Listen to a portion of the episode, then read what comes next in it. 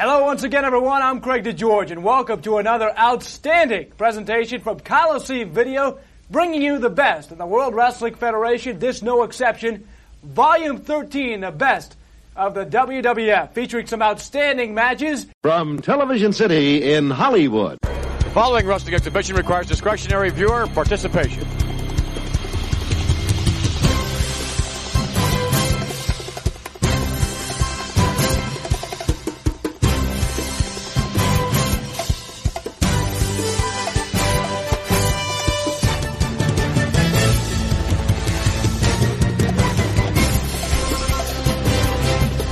Hello, everyone, and welcome to another exciting edition of GFA Live. I am your host, Peter Winson, and I'm going to waste no time bringing in my guest, my co-host, my compadre at this time, a man who celebrates all the high holy days, literally, I might add, with an emphasis on one of those words, Mr. Keithy Langston. How are you?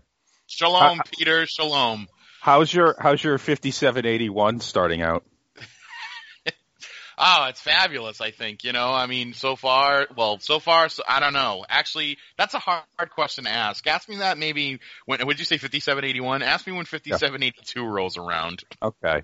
Well, I, I was going to say uh, somebody somebody wish said uh, Sheva Tovar, and I thought it was an outfield prospect for the Mets, but uh, I don't I don't know. Uh, no, but no, but speaking of Sheva Tovar. Just so, just let, lest anyone think I'm Jewish. I am not Jewish. I was raised Catholic. Uh, you know, until I reached, reached the age of reason, and then I, um, you know, whatever. But uh, I do celebrate most of the high holidays, as Peter said. Yes. I, yeah, but you don't have a Pope John Paul the First rookie card like I have. So. No, I don't, and I am jealous of that. I wonder what the I wonder. You should get that graded by Beckett and see what they come back. do they do they have a magazine where like that that would be great if they had a trading card magazine and it was like the same as the Bo Jackson picture where he's got like the the football shoulder pads and the baseball bat over his shoulder, but instead it's like Pope John the twenty third. Mm. You know, if you want, I could get you a I could get you a Pope John Paul is dead uh, newspaper for nine ninety nine. I mean, that might be worth something. You can make a little shrine. you mean you mean you mean a newspaper from 1978? Yes, maybe we should do that. Yes. You mean the full paper or just like the opening page? Because I want to like turn to like page 17B and find out what the meat sales were at the deli. I mean, I'm I, sure this looks like I can get you on Amazon, uh, not Amazon, on eBay. I can get you an actual The News World New York Final, 20 cents. Pope John Paul is dead. His hmm. reign only lasted 32 days. He's the William right Henry the, Harrison of popes. Yes. And right on the front, they, I died in 30 days, and right on the front, it already it's already put publishing his um, conspiracy theory. It says dies in his sleep of a heart attack, and we all know he was poisoned. Yeah, no, it was it was under some under some very mysterious circumstances. Of course, you know the Russians stood accused of doing something like that, but if they had known what the next guy was going to help due to them. He, they they probably would have left well enough alone. But anyway, today we're, we're, we're talking papal conspiracies. Actually, we're talking best of the World Wrestling Federation or the World Wrestling Federation, as some people call it. Volume number thirteen, the forty fourth video from Coliseum Video, and mm. my my my source for this there's actually two different versions of this video and i'm glad that i looked up which one was which because one of them is the original coliseum video with the music and the other one is the one from wwe 24-7 do you, do you remember that do you remember 24-7 keithy I do. I, I liked 24. I think 24 7 used to do the. That was where they did the original Monday Night Wars, I believe. Yes, and they used to have superstars and challenge on there, and now inexplicably you can't have that on the WWE network because apparently we haven't been good enough as a society. Mm. You know. So anyway, we're gonna we're gonna go right to it. And speaking of music, right off the bat, we get again not the classic Coliseum video music it's much more 80s, and we're going to get that sax. You, you got to wait for it. I'm bobbing my head. Oh, as am I, yeah. With the cube rotating around yeah. with all like mid 80s house shows. This, and this music sounds oddly familiar. Yeah. I- what is it? I, I believe this is the theme to the WWF WrestleMania game that came out for the uh, Nintendo. You mean like the menu theme? Yeah, it's the menu theme for that. Yeah. Oh, is that Ken Resnick? No, that's not. No, Ken it's Resnick. Craig DeGeorge. It's the other Craig boy. DeGeorge. Yeah. Craig DeGeorge, look at him go with the Coliseum posters in the background. It looks like that looks like the corner of Avenue Video on Broadway in Malden. I, I, that's a that's certainly a reference that's going to speak to our entire audience.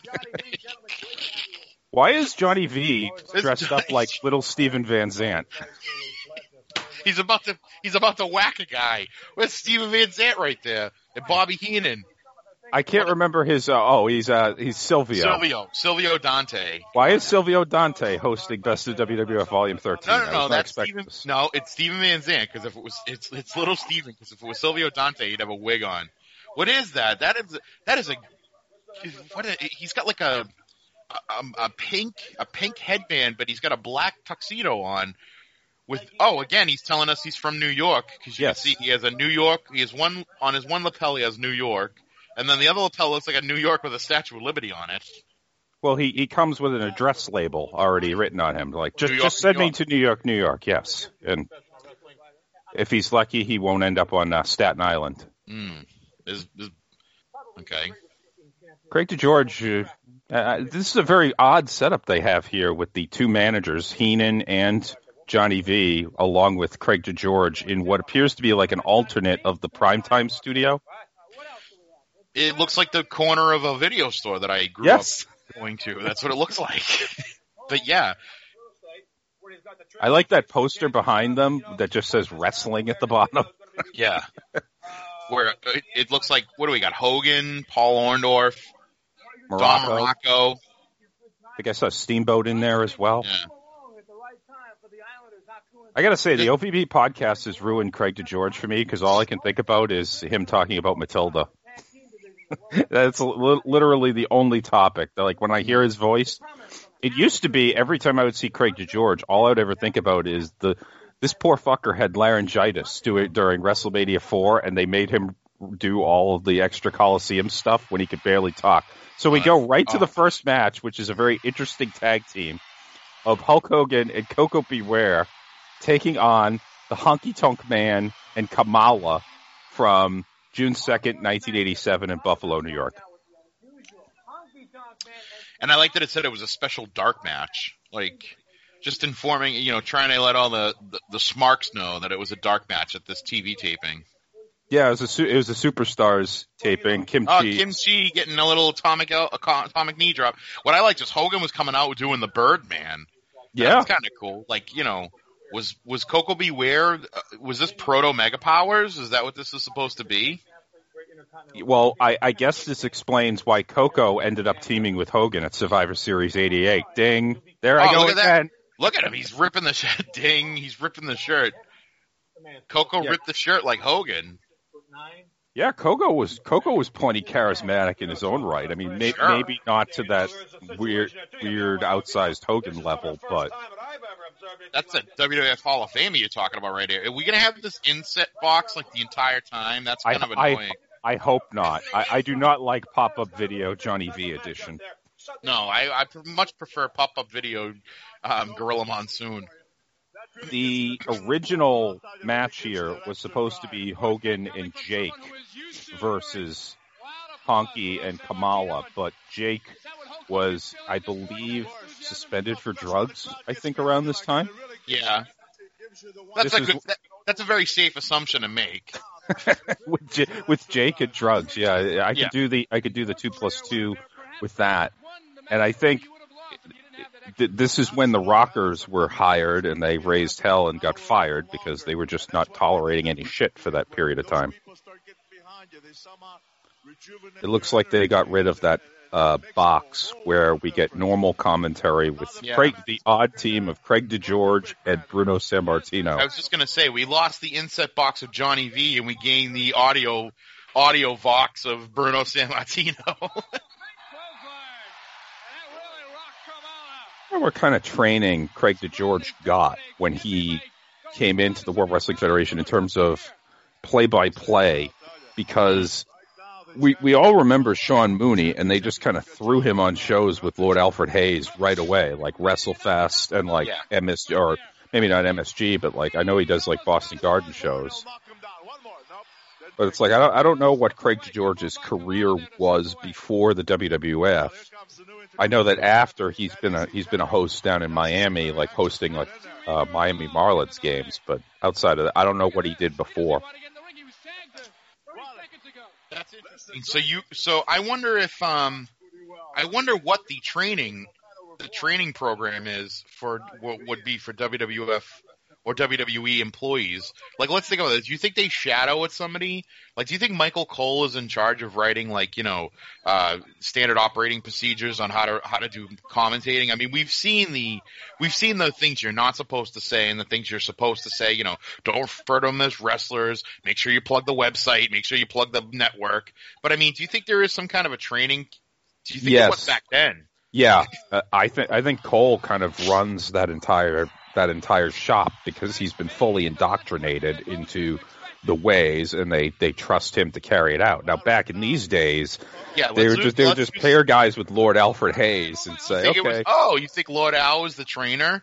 Because I mean, that would be pretty good. Like if we got into our DeLorean and went back to 1987, like are we listening to, you know, did Craig DeGeorge have to like sit with Lord Al for a couple of days and learn play by play? You don't think Gorilla would have done that, or Vince?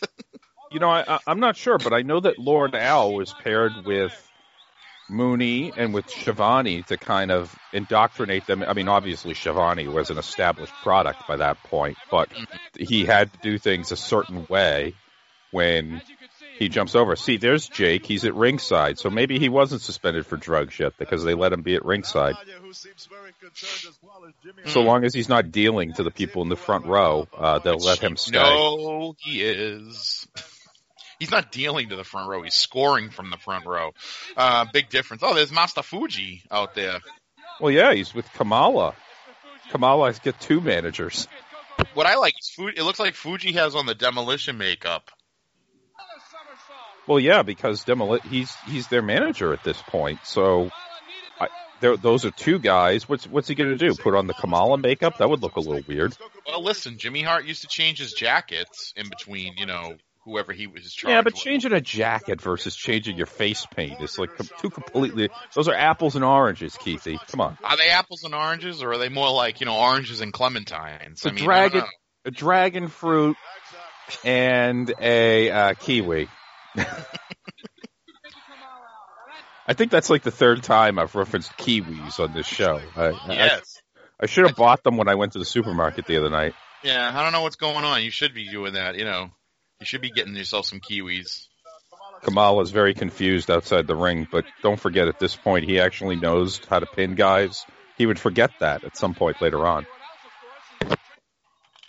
I, Hogan was doing the uh, belly slap, Yeah, Hogan. Hogan's going always- all out here. which is always a favorite of mine to do. Usually, whenever I take my shirt off, I do the the Kamala belly slap, which is, Yeah. it, it gets a good reaction from me. Uh, you know, I mean, I'm not I'm not doing it in front of a crowd.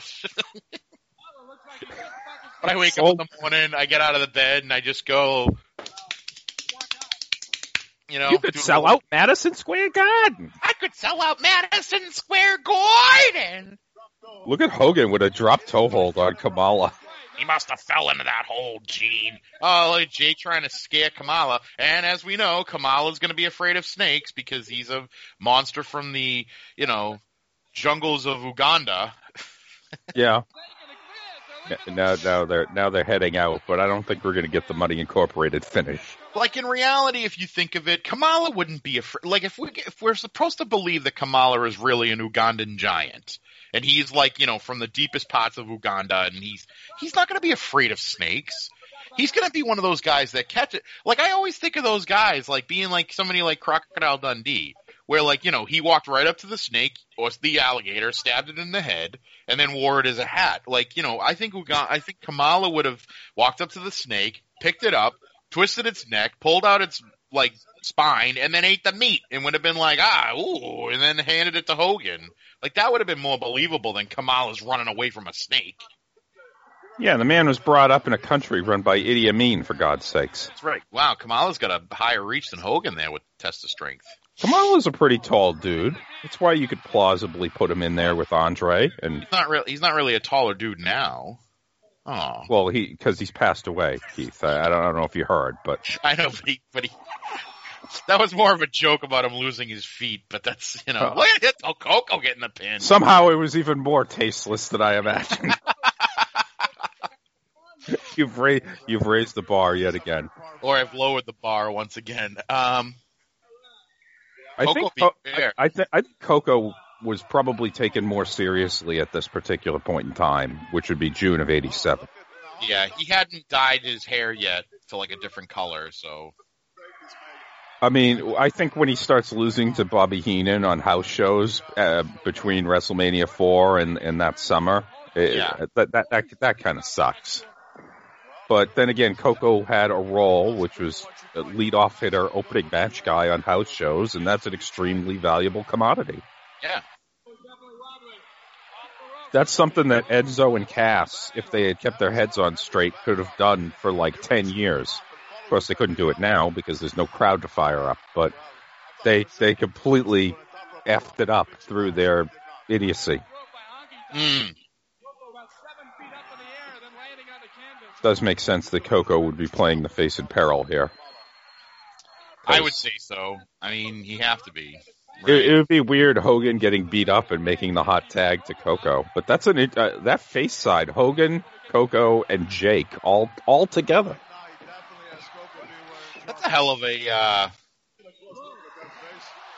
that's a hell of a friggin' team right there. Koko, Hogan, and Jake. Yeah, With You- Koko, with Koko being the uh, the guy that the, the the curtain jerker to start the crowd off hot, would you say that Koko B. Ware is probably the Rickey Henderson of wrestling? well, th- that depends. Does he refer to himself in the third person a lot? Probably at this point, yes, I would say so. And and it will not surprise you when I tell you that Ricky I was on Rickey Henderson's baseball reference page last night. Because on my on my Zoom call I was making the point that early in his career Rickey Henderson was a little reckless on the bases in that yeah, he stole 130 bases that one year, but he took 172 attempts. It's like it's like one of those dudes who just chucks up threes in basketball, but he averages 30 points a game. It's like, yeah, well, you're averaging 40 shots for God's sakes. He Yeah. should average 30 points. Later, later when he got to the Yankees, he, he became a much more, he wouldn't get caught stealing as much. It would be like he'd steal eight bases for every time he would get caught, which is a pretty crazy ratio.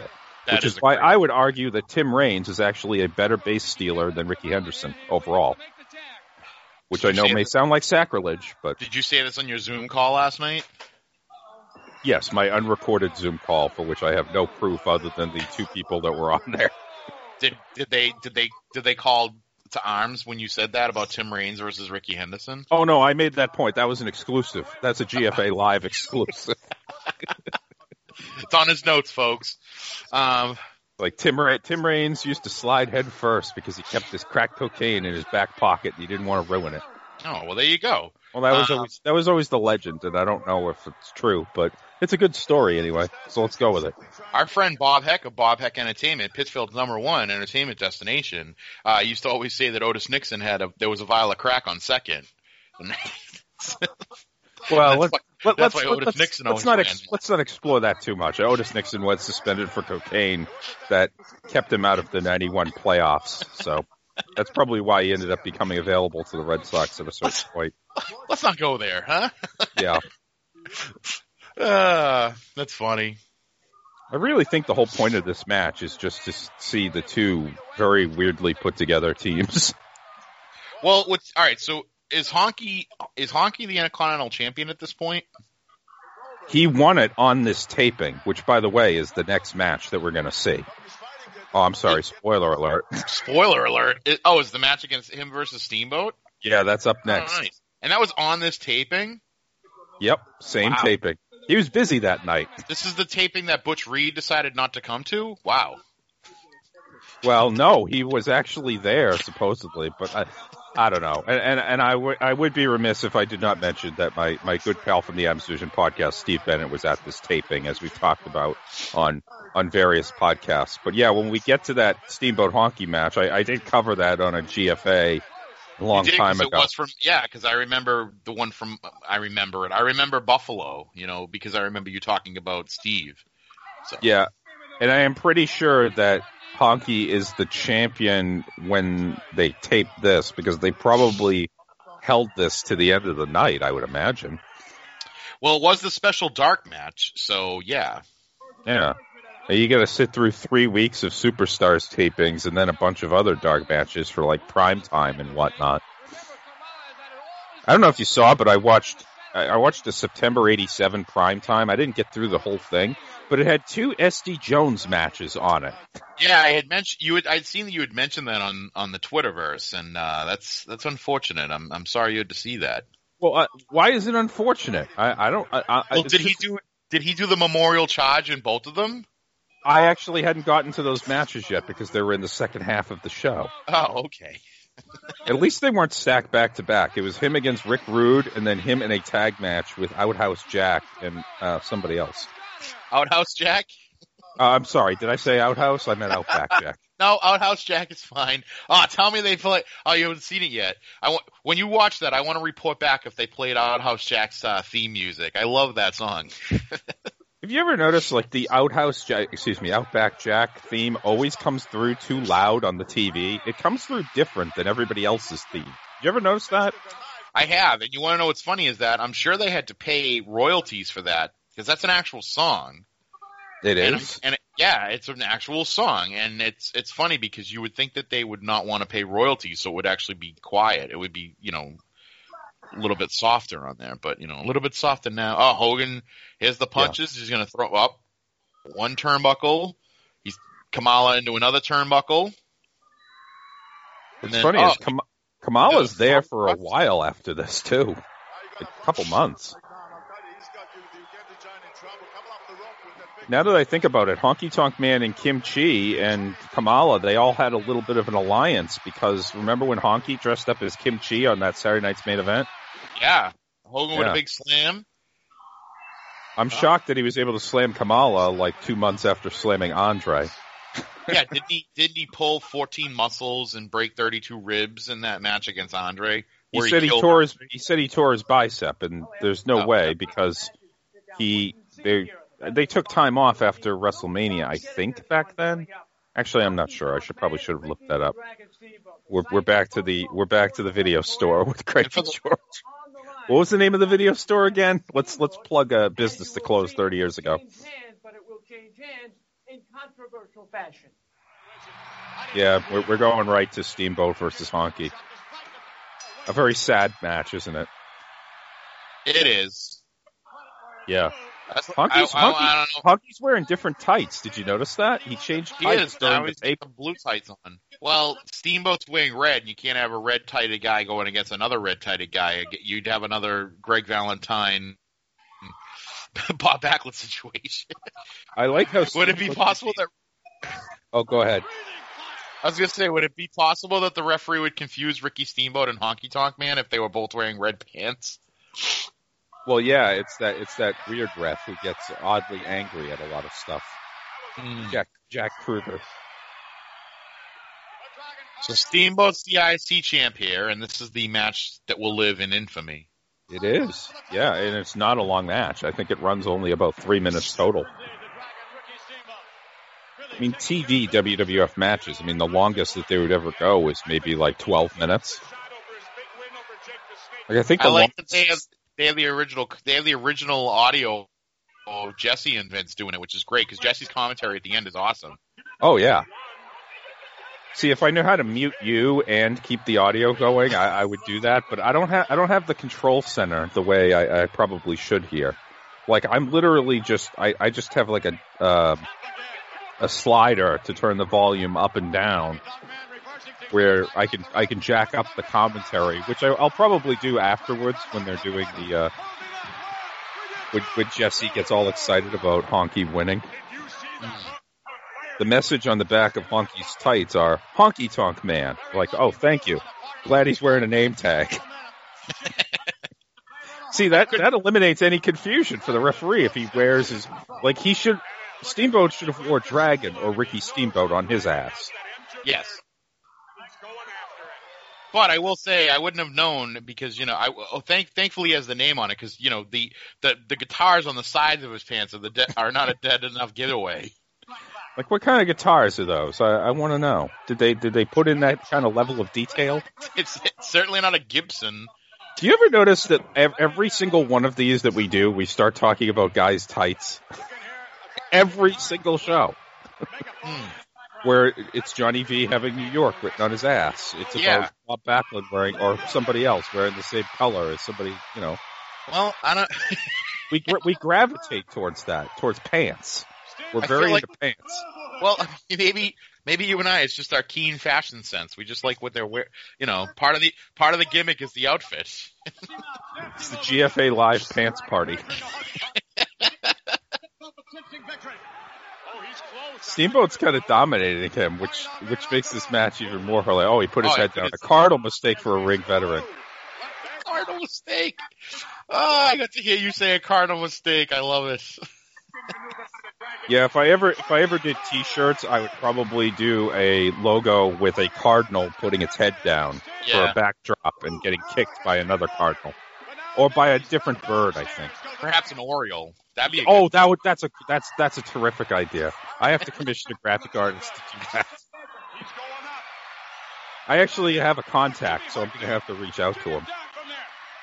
Oh, look at that! Steamboat off the top with the forearm. Jimmy Hart Oh, up on the apron. One, two, three. He got him, referee. Yeah.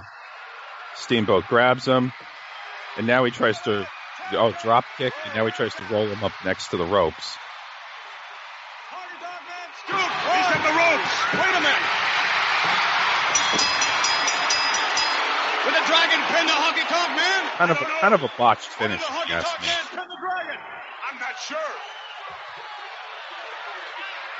Howard Finkel pretending to be confused. I can't believe it. Honky tonk won. Unbelievable. And you said he wasn't a contender. He's the new Intercontinental Heavyweight Champion. I can't believe that. And you said he wasn't even a contender. He's the champion. A major, major upset. I can't believe it. What an upset. Jimmy Hart is ecstatic. He's got the tag team champions. He's got the Intercontinental champion. We'll be back. I'm in a state of shock. I love how Bruno doesn't even talk the entire time. That's Did you mostly know- because Bruno's like just completely disappointed with the state of wrestling that an asshole like the Honky Tonk Man is is a champion. I think Bruno was pretty checked out once Superstars had started. So September of '86, It they would let definitely- they, they would let him narrate replays, but other than that, you know. Allow me to introduce in the ring the challenger from Nashville, Tennessee. Now we go to Madison Square Garden for a women's match. pounds, Debbie, Debbie Debbie Combs, no relation to Ray Combs of Family Feud, Mm. taking on the ugh, fabulous Moolah, who is somehow the actual women's champion here in May of 1987. It's May 18th, 87, Madison Square Garden, 16,800 on hand, with a main event of Hulk Hogan versus Harley Race. Well, there's no doubt about that. That uh, the fabulous Moolah has Now you So- could turn the, you could turn this all the way down. Nobody nobody cares. Friggin' Oh, you don't want to watch 1987 Fabulous Moolah singles I guess matches? I have to. I mean, Jesus, she's already 85 at this point, right? I mean, good lord. Oh, That that's actually that'll actually be a fun game to play. How old was Moolah during this? I am going to say 63. Wait, what year is it? It is May of 87. Hmm. All right. So you're saying how old? You're saying I'm going to look this up. You're saying she was how old? Uh, 60, 63. All right. So she's 63. All right. Let me. An 85 and 87.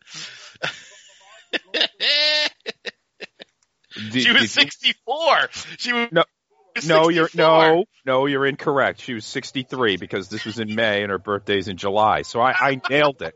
I nailed it. I hit I hit the ball off the tee and I, Oh. I put it right off the pin and in the hole. Oh, you nailed Moolah. I mean, you nailed it Yeah. with with Oh. Moolah.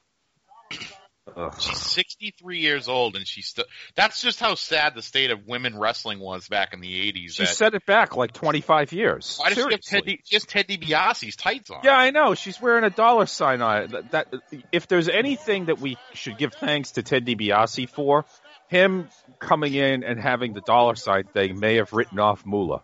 Yeah. Again, we're talking about tights. So the D, so yeah, we are. Did, did, did if DiBiase killed off Fabulous Moolah by accident, that's probably his greatest achievement. It's greatest achievement. Do, you- do, do you want to do you want to play how old Debbie Combs is? Um, let me see. By the look of her, I'm Uh. I'm going to say 32. um, he looks about uh 32 or. He. Will you stop? I'm gonna have you taken out of here in a minute. Yeah, Um, Debbie Combs. yeah. Okay, what did you say? How old? I said 32. T- Do you already know? I know now, yes, in Oh. anticipation of your guess. She's 28.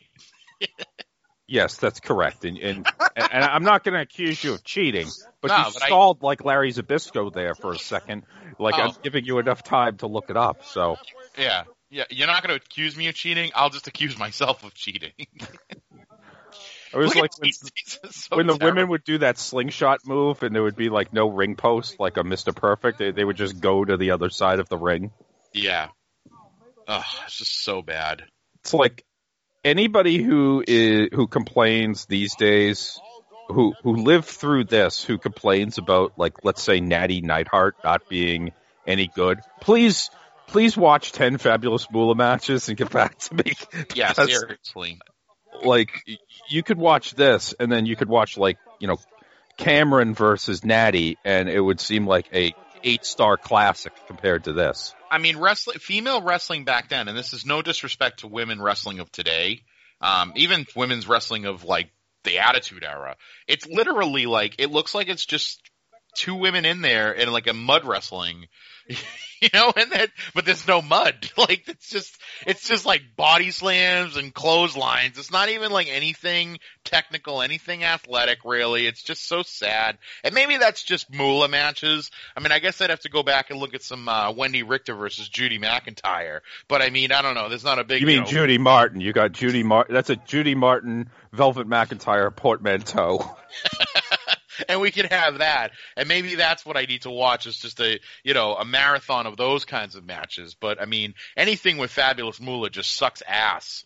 And and unfortunately, that's all she is is the, that she's all over friggin' women's wrestling at this point in time. I'm I'm terrified about how long this match is going to run. I'm I'm serious. Like, is is this thing going to go 12 minutes? I'm I'm afraid. I'm very afraid.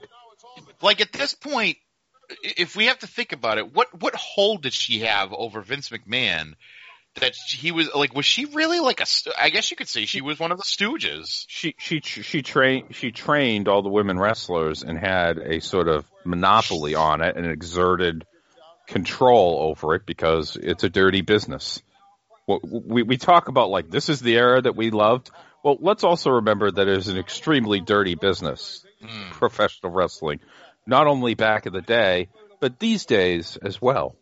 Yeah, I mean, do we really want to try to make wrestling great again? I mean, I don't know. You know, Well, if you want to do that, maybe you should just watch the G1 climax that's going on. Which, by the way, I I'm always amused every year when that comes up. The G1 climax. It's like, really, that's what we want to name it? Like, all I could think of is like, you know, a, a, a male or male orgasm or something. It's like, yes, D- Dave Meltzer spewing everywhere because. uh Ishii or one of these guys whose names I can't remember, or Okada did. Okada threw a drop kick, and uh, Match. Mel- Meltzer's going to have some nocturnal emissions or something. it's funny you say that because I mean, whenever I hear G1, I think it's like I think it's actually like a world summit. You know, kind of. Well, every time I want to call it the G Spot Climax. Well, That- wouldn't be. that's a but that's a different that's a different pay per view on a different channel. It's the G spot climate, folks. this match is still going on. I can't believe it. And, and if you and if you if you don't like this Debbie Combs Fabulous Moolah match from 1987, you're, you're not going to be happy about what's coming up next. Oh, is she gonna pull out? Oh, I thought She pulled a, she had a foreign object pulled out and she, she tucked it back into her cleavage. Oh, she now now she's playing a hide the foreign object spot with the referee, who once again is that 70 year old referee who did the Iron Sheik Hogan match from '84. He's still there at 87. It looks like she has like a pin, you know, like a, Yeah. like a bobby pin. She had a bobby pin, and now the referee thinks the bobby pin's in her mouth. Yeah, I've never seen a referee. Ch- imagine if that, like, imagine if like every referee checked Ric Flair's mouth for the, uh, you know, the the brass knuckles that he would have. I mean, like, seriously, why would Flair keep brass knuckles in his mouth? because that's what I'm saying. Is like, how absurd is it that the referee is checking her mouth Yeah, to see if she's got a foreign object in there? I need to find a match where the referee does like the search beforehand for foreign objects, and he actually finds something. Yeah. Like, Debbie, I- Holmes, Debbie Holmes went out of the ring and looked like she wrangled Howard she, she ended up in in those people who randomly sit ringside at MSG that I was talking about. How it's like so, oh, so crowded down there. and the ring Yep. coming, uh, some you can see the ring apron separated from the double-sided tape that it was uh, taped to. Uh, It's it's like don't they have like a fire marshal on hand for you know to prevent something like that? Man, she's like hitting the concrete. There's like no padding out there. Yeah, this is going to be near the end for the no padding era at MSG. It was May of May of '87. You think that things would be things were modernized by this point, but I guess not. Uh, well, we have an antique in wrestling right now, so why would it be? It's not really modernized. Yes, uh, somebody who was born in the year 1923 is wrestling in this match. Look What's- at me, I'm so pretty. I hate Moolah. yeah, they Didn't they it- were. Oh, go ahead. Oh no, you go ahead. There were three. There were three cards that night for the World Wrestling Federation: Old Ross MSG, Tacoma, Washington, and Davenport, Iowa. Oh, where a young Seth Rollins was in the uh, arena in the audience, maybe. Was Seth Rollins even born in 1987? well, anyway, the main the main event at Davenport was Hercules and Billy Jack Haynes in a chain match. oh boy, what year? 80, 1987. 87, yeah. Seth, Seth Rollins would have been one year old. so maybe maybe his dad brought him to see Hercules and Billy Jack Haynes. I think you would have gone for Tacoma, Washington, because your two your two main matches are the Hart Foundation and the British Bulldogs in a steel cage, and Randy Savage versus Tito Santana. Oh, I would have gone. I would have flown to Tacoma, Washington, if that was the point. If that was the case. Yeah. Davenport got to see Leilani Kai and Judy Martin, the Glamour Girls, face Candice Pardue and Velvet McIntyre. What show was uh, a GFA hero Lanny Poffo on? Let us let us see if Poffo was actually in action that night. to See if they were you, you, they were using him. Hickory dickory dock. Probably. He, he- I wonder, would he have been on the shows with Savage? You think? Uh, no, he wasn't in this case. He was at MSG along with Moolah and Combs, and it, the, this match actually aired on the June eighth, nineteen eighty seven primetime wrestling. Lanny Poffo pinned Dave Barbie with a moonsault at eight oh five. Nice. See, he'd get a win every once in a while. And I and I have I have some bad news for you. This this match lasts eight minutes and forty nine seconds, which hopefully it's nearing an end soon. Yeah, where? Oh, a back suplex. Nope. well, she, she it was a lousy atomic drop where she they did it and she goes into the ring post right in front of people who are sitting front row in sun in front of the barricade. oh, that's it. Yes, you can hear a bit. Okay, so Debbie Combs won via countout. Are they setting up? no. A, are they I think- setting up a lumberjack match for the following month? I would say this is a double count out. Well, let, let's get let's get the official decision. I want to see if he Howard Finkel gets the microphone that comes through the ceiling. Winner of this bout, as a result of a countout, Oh, Debbie Combs. So May of '87, Howard Finkel actually has a microphone that he can bring into the ring. It's not that weird MSG one that would drop from the ceiling. yeah. was upset though, Gorilla, for this young girl to come in here on her debut, Madison Square Garden. So they're they're, they're talking about how it's Debbie Combs' debut, but you obviously didn't hear from her that much because Sherri Sherri comes in two months after this and beats Moolah in her debut in Houston. Which I always Debbie thought was a little peculiar. Debbie Combs didn't work for the uh, WWF for very long. Although, do you know that she dated Randy Savage for five years while they were both working for the ICW? Really? Huh. Yeah. That is You know an that she- interesting factoid. She is the daughter of Cora Combs, who was an American professional wrestler. Yeah. I just thought I'd let you know.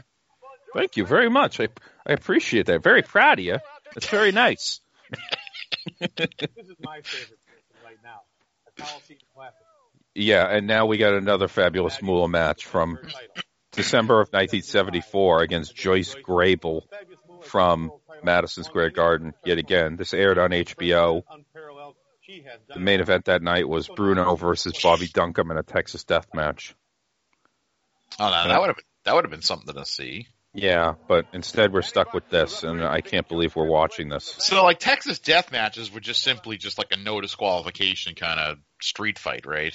More or less, yeah.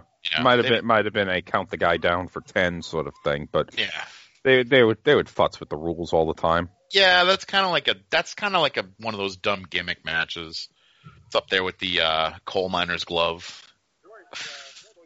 Hey, let- that's that's one of my favorite favorite pay per views is that Halloween Havoc where Sting fights Jake in the coal miner's glove. It's just because every because every single person in wrestling, no matter who it is, when they ask about that that event, they're like, "Why didn't they just gimmick the friggin' wheel?" Yeah, no kidding. and WCW didn't gimmick the wheel, and the friggin' wheel landed on the worst match. Or or don't put the worst match on there. like only put stuff that you know will actually work. But I remember watching that. I remember watching that pay per view, thinking, "Wow, that's going to be kind of cool." Like, there's a loaded glove, and just being like, "Oh, that's going to be really neat." And then the ending of it was so bad because like Jake is going to get the Cobra to try to like bite, and it's so bad because it's like. It's almost like he was doing the. Uh, all right, do you remember the WrestleMania five when uh, Piper sprays uh, Morton Downey Jr. Oh yeah, with the extinguisher, And yeah. at the po- you know Piper goes, "Oh, give me one of them, give me one of them cigars," right? And and uh, Morton Downey Jr. is like he's he's looking at the audience and he's going like, "Shh, I'm gonna light it up and then I'm gonna blow the smoke in his face." Like he's doing that kind of you know gag, and then he turns around and it's like he gets sprayed. That's what Jake's doing. Jake's like pulling the snake out of the bag and he's like, "Shh." Don't tell him I'm getting the snake. I'm gonna spray. The, I'm gonna make the snake bite Sting, and the whole time Sting's getting the friggin' glove, and then Jake turns around and Sting hits him with the glove, and it, the snake bites Jake. It's the stupidest ending of a friggin' match. It's, It's- like it's- that's, that's WCW, folks. Oh, oh, for certain. It, um, you- so you you saw Havoc '92 live on pay per view? Did I watch it live on pay per view? My dad had a black box, so oh, I oh, it. right, Uh, yeah. The, okay, so uh, you didn't have to call up the cable company and say, "Damn it, I want to see Ron Simmons versus the Barbarian," because that's that's that's the match. That's the match I want to see. Well, that was an interesting uh, move there. That Very just missed. Uh, Hall- Halloween Havoc apparently is coming back to NXT as part of WWE's efforts to not squat on the trademarks because they have to use it, or otherwise Cody can snap those up. Oh, only if they bring back that uh, Cage of Doom or whatever it was. What was the uh, the thing that Abdullah the Butcher got fried was Oh, that? Thunder, Thunder, uh, Chamber of Horrors. Yes. Chamber of Horrors, yes. As long as they bring back the Chamber of Horrors, I'm sold. Hmm. Well, Interesting comments nonetheless. I'm. Uh, by the way, the two women are just rolling around in a 69 position here, so I, I don't know what to say about what's going on. This is 1974 uh, WWWF Women's Wrestling, which is pretty shitty, I must say. And yet Fabulous Moolah is the champion. Yet again. Well, I didn't see her with a belt, but uh, we we can kind We of make that entered- presumption. We also entered mid match. I believe we entered this mid match. Well, I, I was going to ask you, do you want me to put this on 1.5 times speed to make it seem a little bit better? No, if you put it on 0.5 speed, I want this to last as long as possible. Are you shitting me? No, no. That's that. That I was going to say that's child abuse, but I'm not a child. No, no, that's just silly. Yes. I mean, look at that. She she chokes. She choked her. Not even choke slam. She just chokes her down to the mat, and then she just like flops on to do like a splash, and then that's supposed to be. This is so bad. Oh well, I already I already peeked to watch. Look look at the finish. This is the finish right here. Oh, God. Fabulous Moolah reverses a body slam attempt into an inside cradle, just like Ricky Steamboat at WrestleMania 3 to Randy Savage. And you said she couldn't work. Yeah, that was not that was not an elegant finale. I might add, uh, just so you know. You know what I you know what I hate Oh, about all right. you know you know what's one thing I hate about Moolah out of like 50 million One is thing. she she would do that pose after the match where she would put her hand behind her head. Yeah, like it looks she was. exactly it, it looks exactly like that fucking Monopoly card that's like you've won second prize in a beauty contest, collect ten dollars. Yeah. I fucking hate that. Like she's supposed to be this beauty. She was not a beauty. All right, as Well, Heels are supposed to lie, and you're supposed to see it. we are releasing So now we get to see something good, which is the Halloween. Halloween skit from Saturday Night's Main Event from 1985, where Bobby Heenan is bobbing for apples or pumpkins or some shit. And it looks like in chocolate sauce. Yeah, he's got chocolate all over his face. And Gene Okerlund is there as the Great Pumpkin or something. Party at Piper's or they call trick or treat. Trick or treat time at Roddy Piper's house. Pipe is there as the great. pu- I mean, Heen is there as the Oh. great pumpkin. This is Piper's house on Halloween. nice. And he's a heel, but of course, by the time this tape is released, he's not only a face, but he's like retired. Sylvester, Stallone. No, much too handsome, you gorgeous thing. You hold Striker. it is Halloweeny. It is such fun preparing for them little monster. You take a stick and you put it inside, and you gotta twist it around, make it real tight. Wouldn't want them to be burdened, you know, them little wonderful children that ring on your door. But ta-da, take the brick. Oh, no, it's that chocolate bar. Pardon me, chocolate bar. Oh, excuse me. Wait, wait, wait. My, ca- We're uh, we're here in the kitchen of my, my candy apple. Excuse me. Cocaine's a hell of a drug. Roddy Roddy Piper. Would you mind cutting down that radio? Oh, is it bothering you? Anything for someone with a tie like that? Are you kidding me? back uh, Vince's tie does look like shit. Obviously, uh, indoor plumbing, which we're told you have no use for uh, while in training. What? I can run there, run back. It's faster than Flushing. Are you kidding me? I got bricks to make, man. This is Halloween time. Tell me Kids something. are going to be coming. Tell me something, Miss Piper. How, how do you celebrate Halloween back in your in your in your native Scotland? Hula bunny bunny honey bunny bunny. Native. Man, I ain't no honey bunny bunny. Oh, get him giraffe. Ha! I ain't no native. I come from the most sophisticated. It's These are bricks. Piper had to make it racial. No, no, no. This, is a bowling ball. No, no, no, no, no, no, no, no, no. That's a candy apple. You know when all them wonderful children come to the door and ring the doorbell, ding, ding, and then a whole other group comes and ding, ding, rings it again, and a whole other group comes and ding, ding, rings it again, and ding, ding, rings it again. I just Realize love those heavy- little children. How heavy these bowling balls are and these bricks? In- these wait, tricks wait, are. in, Scot- in Scotland. It's trick or treat. trick or treat.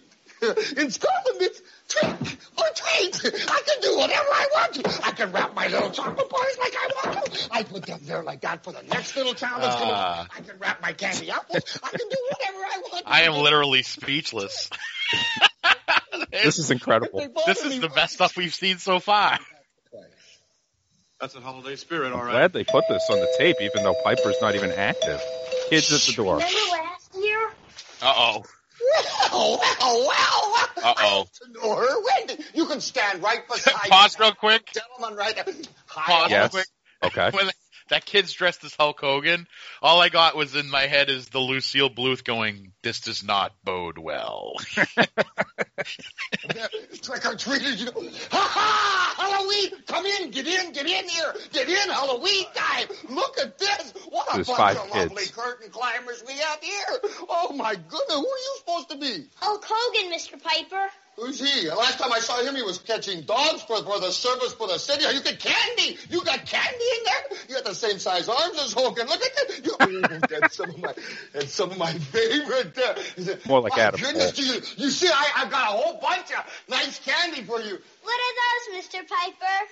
Those, those are candy apples. Those are those are giant candy apples. That's what those are. Why are they so big? Big apples because I'm such a wonderful person and. What are those, Mr. Piper?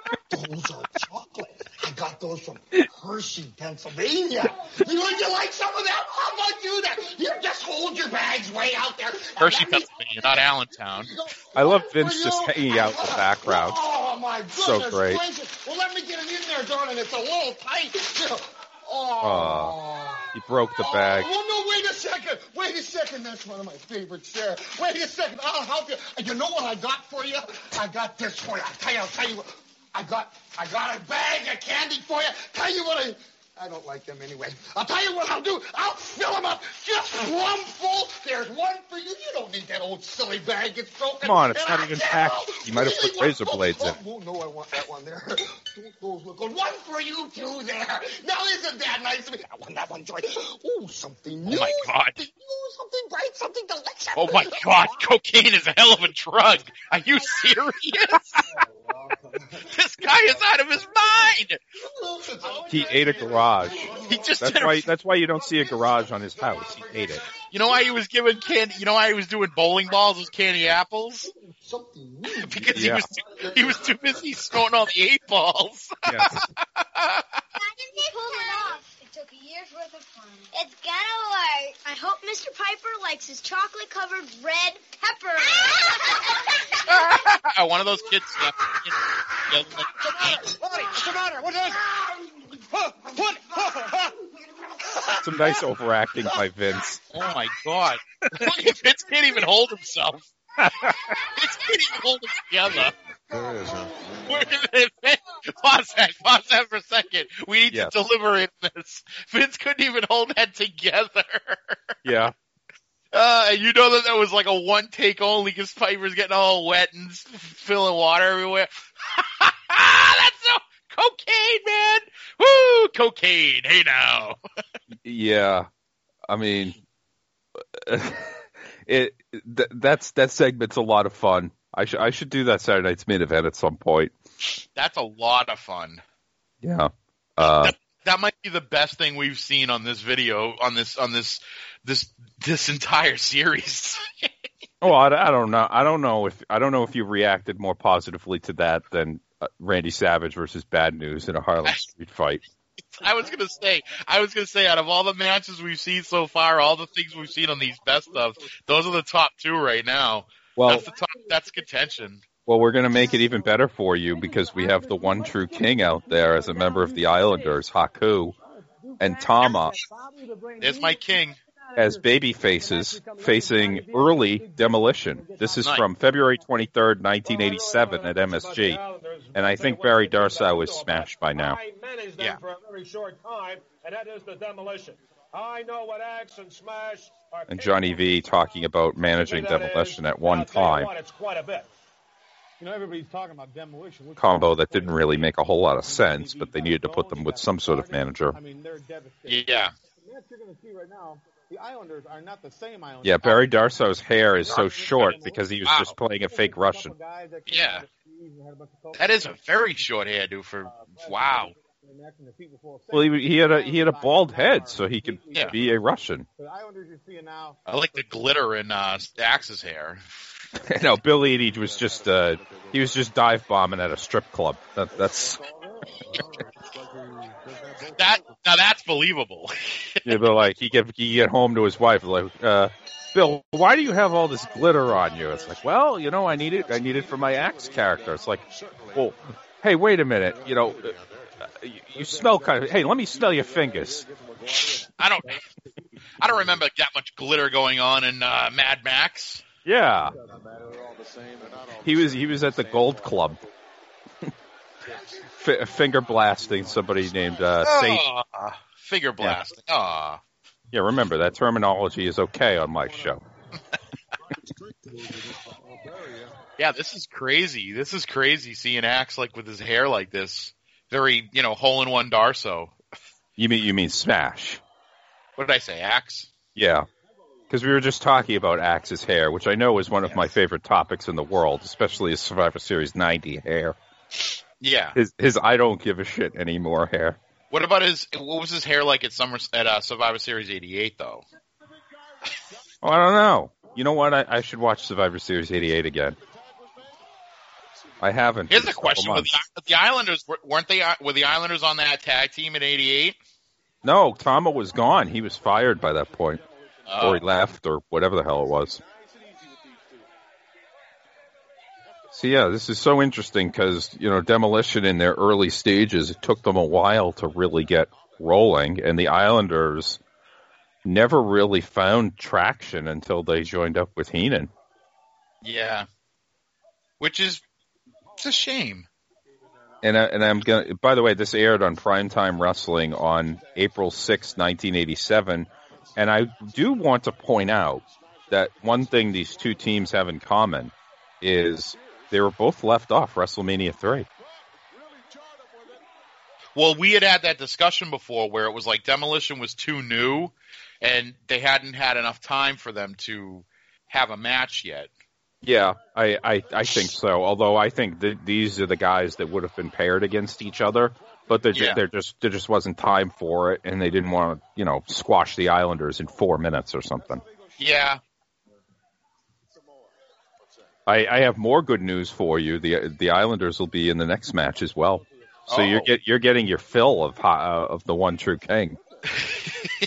I'm excited by this. Yes, This Roddy is- Piper is- on cocaine, King Roddy Haku. Piper on cocaine, King Haku. Um, you had leaked and told me a, a certain someone who would be in the main event. Yes, one of one of your all time favorites. Yeah, One of my one of my other heroes. almost makes up for having to sit through two fabulous Moolah matches. Almost, but not Almost. quite. Yeah, Um, no, this is good. This is good too. This I is al- great. I always I mean- wish Haku had worked more of, more as a face. Instead, we just look at back on him as some sort of bar fight legend. You know what? There's always a chance. I'm sure Roman Reigns is going to need another challenger soon after uh, you know his his experience with the Uso brother. So you're saying that Vince should, well, isn't Haku kind of affiliated with New Japan with Tama Tonga and that whole business? I, I don't, I don't, I don't know specifically, but you're suggesting that Haku be brought in to challenge Roman Reigns at WrestleMania 37. I'm on board. I'm on board. I mean, by that point, by that point, he'll be 62 years young. He'll still be able to kick ass and take names. Still fucking younger than Moolah was in that match earlier. And I would, and I would definitely go for a nice six month title reign of Haku as the one true Universal Champion. Why not? What's yeah, wrong they with have, that? they have to pull the trigger on that, unlike when they didn't with Lawler and The Miz back in the day. What was it, 2011? yeah. Yeah. Could you imagine 62 year old Haku is the champion? Why are you laughing? I mean, I'm laughing at the absurdity of a 62 year old man, you know, No, he's being the heavyweight no, champion. It's not absurd, and I'll tell you why. It's all the stuff that you got from Haku back in the day with all those legendary brawls that he would get into. Plus, now he's got old man strength. Right. And I mean, I laugh at that being, I laugh at a 62 year old Haku winning the title, but you know that in like 10, 15 years, Brock Lesnar is going to win the championship again. And at that point, you know, he might be close to 62. Yeah, yeah. You know, you know what? That's that's that's a good point. I, you know, you know, I'm I'm just bound for disappointment going forward because now all I can think about is Haku getting a run with the getting a run with the strap. again, where's the? I mean, yeah, like let's think about this though. He'd be 62. He'd still be. He's. I'm sure he's still viable out there. You know, it's not like he needs to run around and be, a high flyer. I mean, he's going to be a. You know, Roman Reigns is going to do the flying in that match. Oof. But I mean, you know, you got Haku. I mean, Goldberg was like 50 when he won that title and had that run. They could probably Hmm. get the same amount of production out of Haku that they got out of Goldberg. I'm on board with this. One final run. We've talked Rumble- ourselves into it. We have talked ourselves into booking Haku winning the Universal title at WrestleMania. And you know, it would appeal to all of those fans who stopped watching a long time ago. They would see a guy who was in the 1988 Survivor Series as world champion, and not only in Survivor Series Uh. 88, in the main event, and as like the final guy pinned in the final match. it would literally appeal to one to two people, you and I. Oh no, there are people. Maybe, maybe there are people listening to this podcast right now precisely because of our love of Haku, You think and so? I, I think would be on board with the modern product if King Haku got a six month run with the big belt.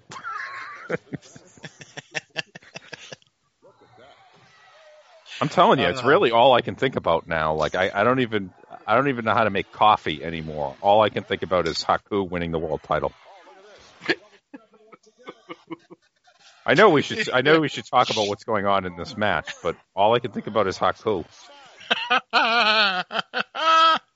Ah, I'm lost. Oh, there's a back elbow by Axe. Oh, back elbow. Bring me, bring me to normal. Letting all Japan know.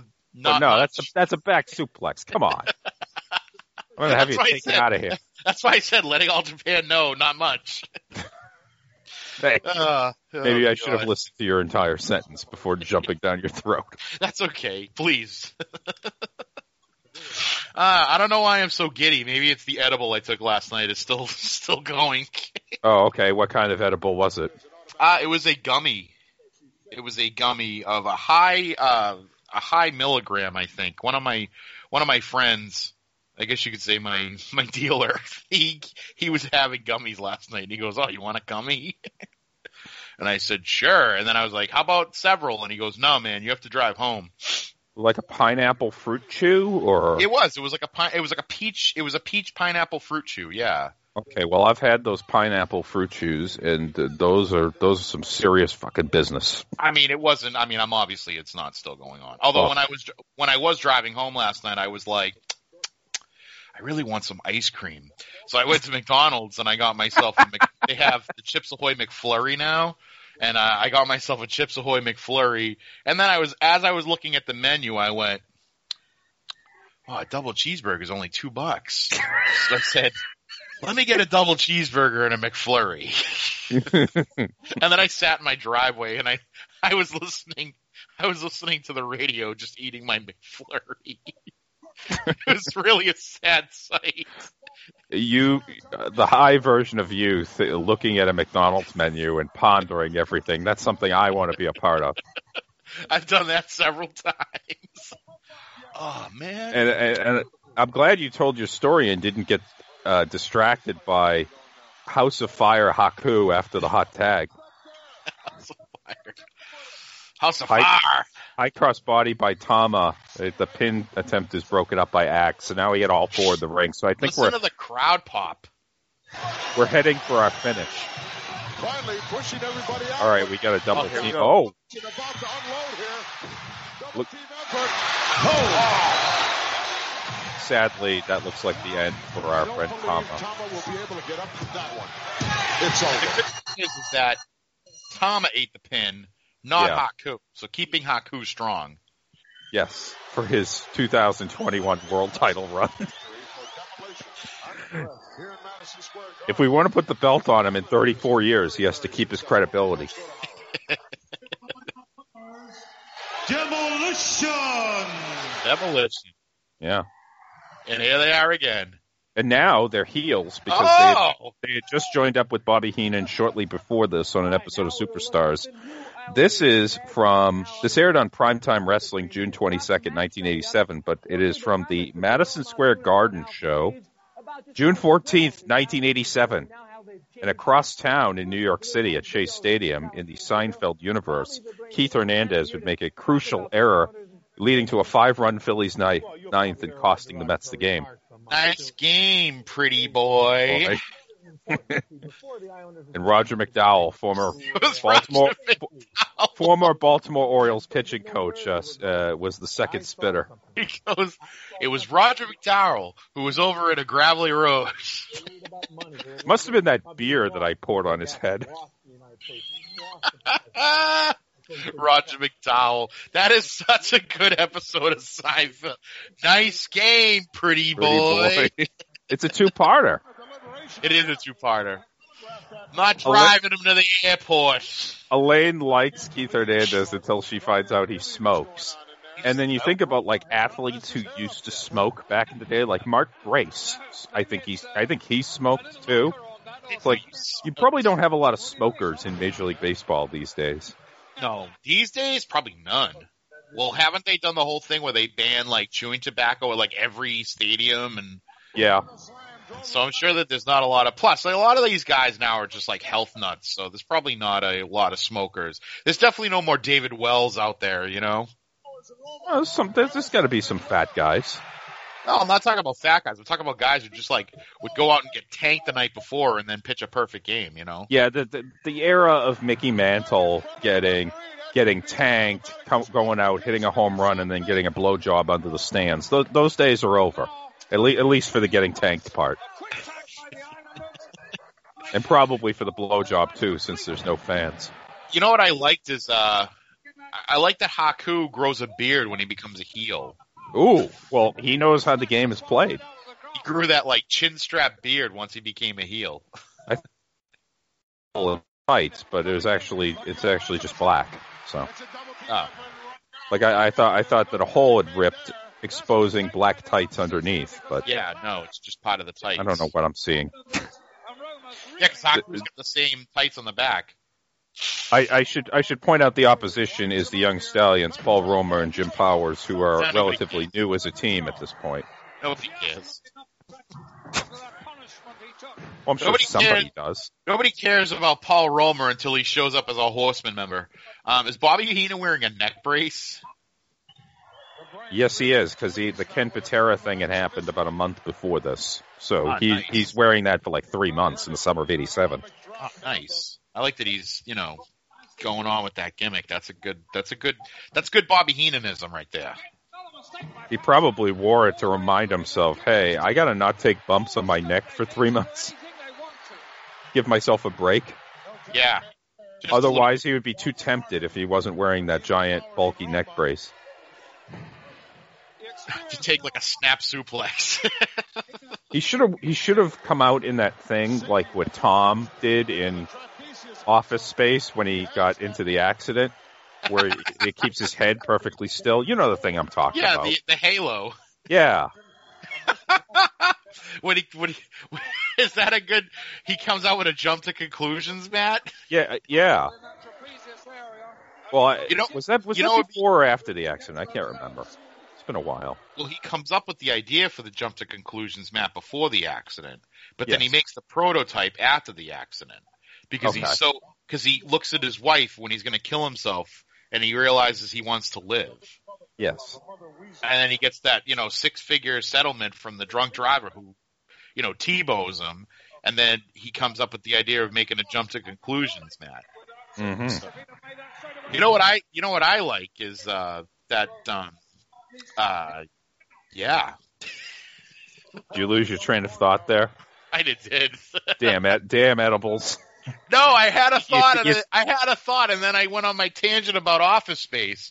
Shit, this friggin' tangent, it did me in. I don't just- remember what I was gonna say. Just think of King Haku, and it'll come.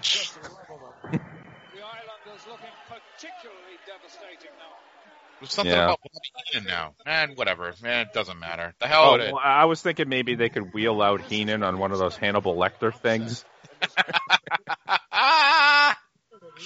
That would be good. Yeah.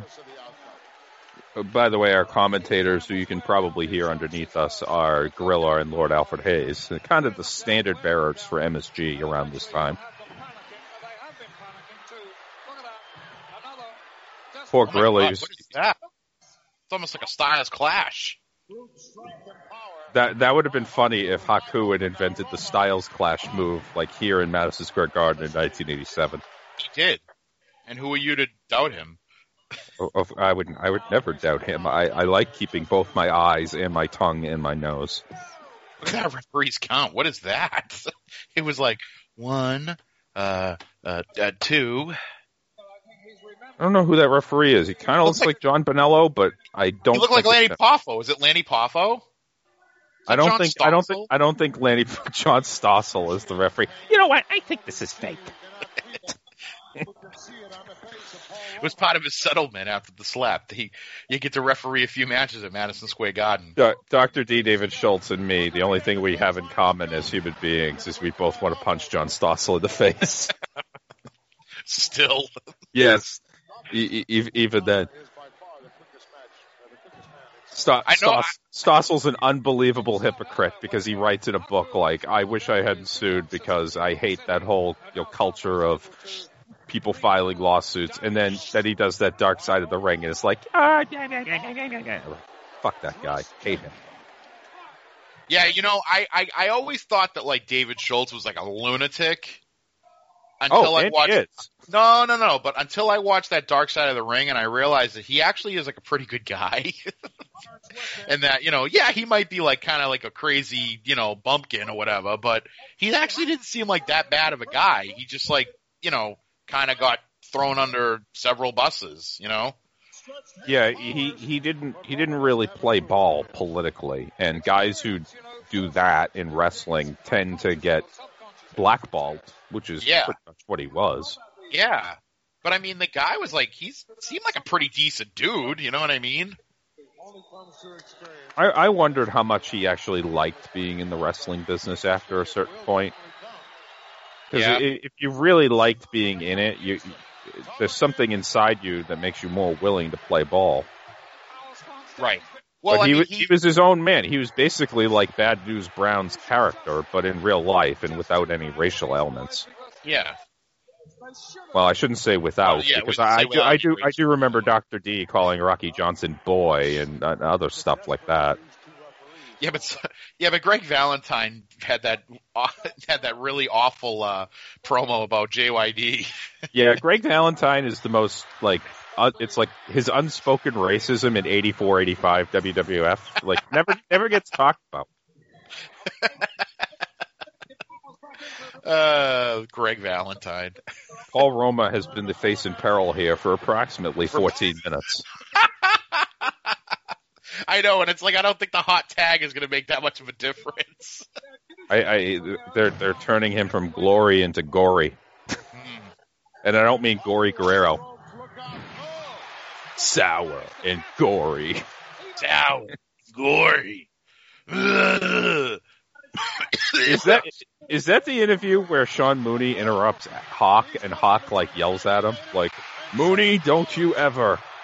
No, no, that's it for WrestleMania Seven, where he just goes, "Well, power and glory, huh? Uh, Power and glory, uh. or like sour, and gory."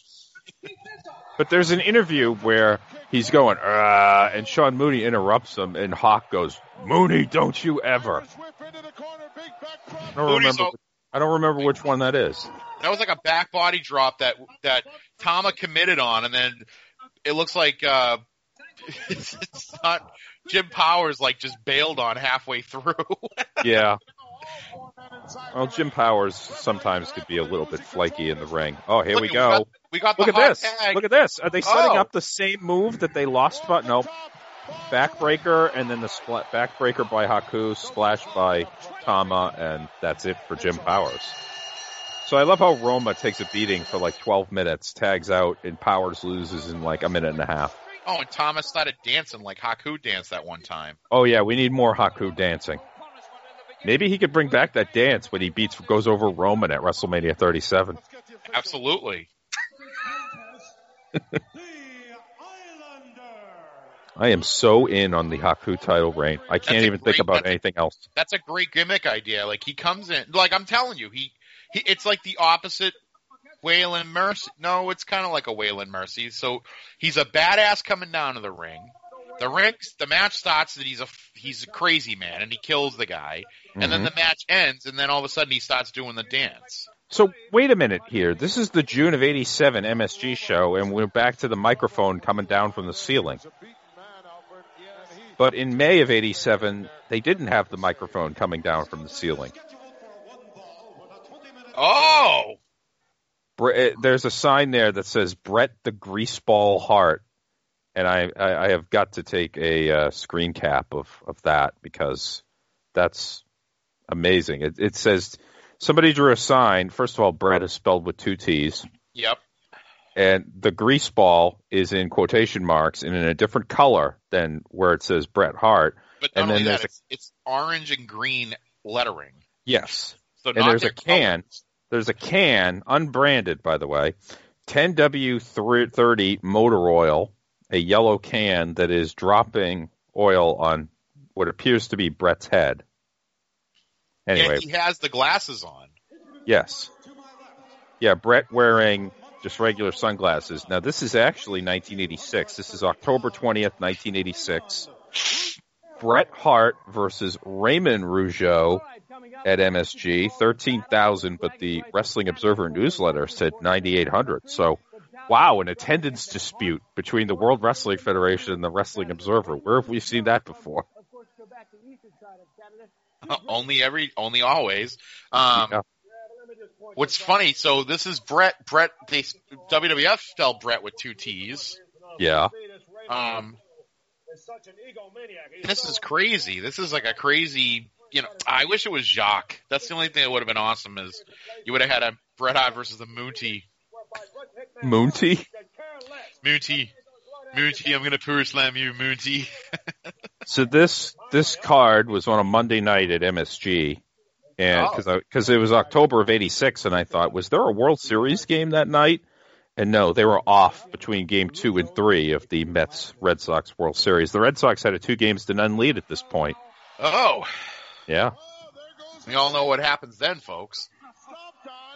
Ray Rougeau just stomped on Brett's sunglasses.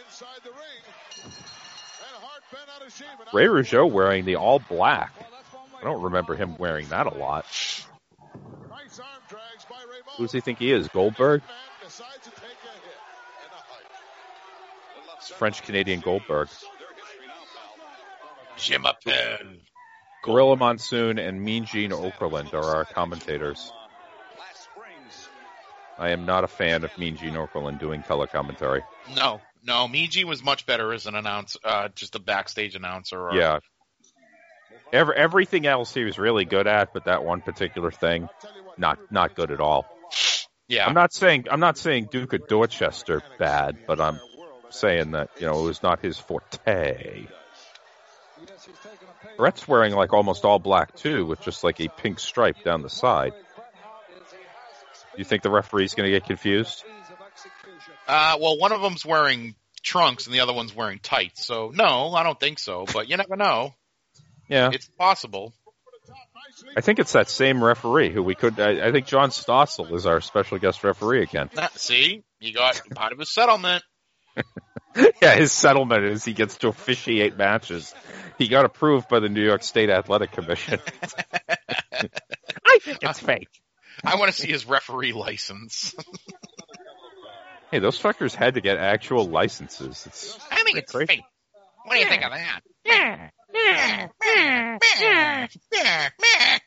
oh, the the tape video quality is getting a little. uh Uh oh. Got some tracking issues here.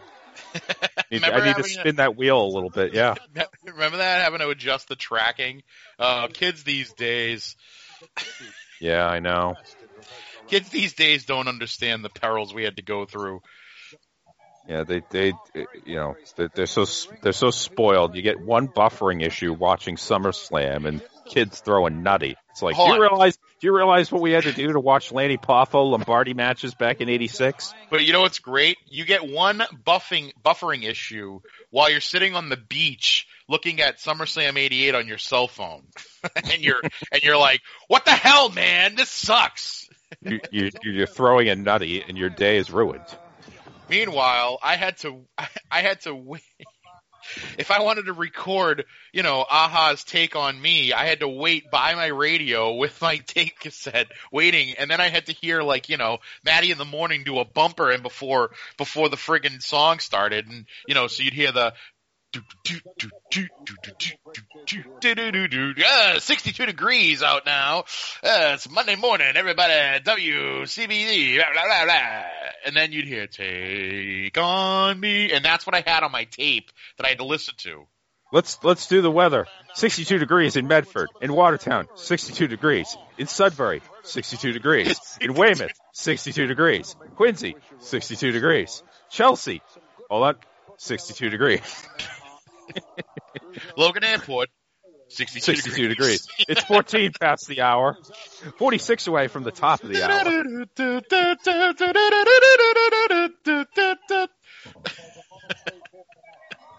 Kiss 108.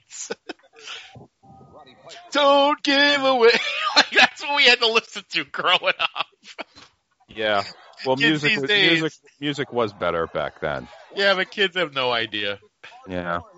I like how Brett's like a little chup, chunky here. Like he's a little, you know, he hasn't slimmed down as much. Oh, wait, yet. are you saying that Brett went through a period in 1986, like Shawn Michaels in 1993, where he would sit at the McDonald's drive-through and be like, "Hmm, quarter pounder is only two dollars." It was a double cheeseburger. But yes, Oh, I'm- mean there was a period of time. Well, I mean he was probably eating a lot of Tim Hortons bagels or Tim Hortons, uh, you know, donuts or whatever. What actually you've been to a Tim Hortons? What do they make at Tim Hortons? Do they make breakfast sandwiches and stuff like that? They they, they do, yes. Oh, I could very, go for very good, very good breakfast sandwiches, and but I am also fond of the Timbits donuts, which are basically like Munchkins in the Dunkin' Donuts parlance. yeah. The parlance Yeah. of time. I could really go for a like a bagel sandwich or something right Oh, now. I could I could definitely go to Tim Hortons. Oh wait, I can't because I can't get into Canada. No. Say- where was the where was the closest Tim Hortons to when you would go to? Well, did you you didn't drive to Canada? You would fly to Canada. Yeah, I would. You would I would fly drive to Bishop Airport in Toronto, Yeah. and then So- I would walk from the airport to my hotel because you could, because the airport was like right downtown on an island, and you could walk through the underground tunnel to like the mainland. Yep. And then Yeah. would you um would There and used then to be Tim Hortons in in Maine and Connecticut, but oh really? really aren't there anymore. Yeah, Huh. there's Is one. a There's there's actually COVID. Well, no, it, it the one in Connecticut closed in 2010, and the ones in Maine closed about three, four years ago. Which I was disappointed because I would go there after I would go to like my annual Portland Sea Dogs minor league baseball game. Remember my remember minor league baseball? Yeah, there used to be one in Scarborough, Maine, and I would stop there on my way home. But that's not there anymore, and I can't get into Canada. Thank you very much, because you know your you our U.S. passports now are completely worthless except for about 20 countries Yeah. In which there's restrictions anyway. Well, let's let's hey let let's not get political here because that could go down routes that you know. Oh, I'm so offended. I'm so I whatever. No, no. I was gonna say thanks, COVID. I would I would love to I would love to talk about Raymond Rougeau circa 1986, but he might be the most bland dude I have ever seen in my life. Yeah, I mean the only thing, the only the only difference between Raymond Rougeau of this era and Lanny Poffo of this era is, you know, Raymond Rougeau's not trying to suck his own dick. Ah, hickory dickory dock. I've now put myself in a mental state where every time Lanny Poffo comes up, I have to say hickory dickory dock. Ah, hickory dickory dock. I can suck my own cock. He really, he really should have used Enos as a gimmick name. So we could use there once was a man named Enos, but hey, you know, There once was a man named Poffo who was really good at giving boppo. I don't know what that's supposed to mean. We're just gonna say it means self-oral pleasurification. Yeah. You, you and you and your you and your Lanny Poffo thing. It has to be once every show. There's nothing wrong with Lanny Poffo. Well, other than you know that other one. than that, I and just the other thing. and the, and the other thing, and the other thing. Well, what do you want me to do? What, what do I know about Lanny Poffo? what do I know about the Lanny Poffo? What do I know about podcasting? You want me to be partner? You, you want me to? What, what, what do I know about podcasting? Huh? An hour and twenty minutes without any Goodfellas, without any Goodfellas talk. I know that lasted a lot. That lasted a lot longer than any other week. Yeah. oh, Pile nice drive. pile driver. He just does the slowly fall back thing. Is Raymond Rougeau going to beat Bret Hart cleanly in this match? Because I did not look up the finish of this one. Something tells me this goes to like a double a double count out. Oh no, I want it to be a time limit draw just to piss you off. I mean, seriously, why is every Bret Hart match a non-finish on these matches? on these Bret tapes? Bret Hart's career record on the best of WWF volumes is like three wins, three losses. It's not and any 10, wins. ten draws. There's no wins. It's either a loss or a draw. He, He won the battle royal. Oh, he did win the battle royal. That's Yeah. right. Or Oh no, he's gonna win. oh, he, yeah, he won with the feet on the rope. Yeah. Heel Brett. Yeah, Brett's Yeah. definitely a little chunky here. Like he didn't he didn't slim, but he was kind of heavy when he was in the Heart Foundation too. And then it once it was it was like 90 once it was like summer of 90 91 is where he really started to slim down. Dude, that that referee is clearly John Stossel. I'm sorry. Yeah, Brett does look like a little little chunky. He's kind of like Judd. Does he look more like Judd Nelson from the Breakfast Club at this point? sure.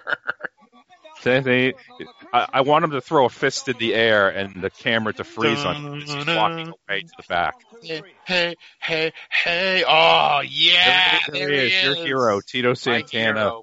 Taking on cool. the Macho Oh my Man. god, are you kidding me? Yep. Yes.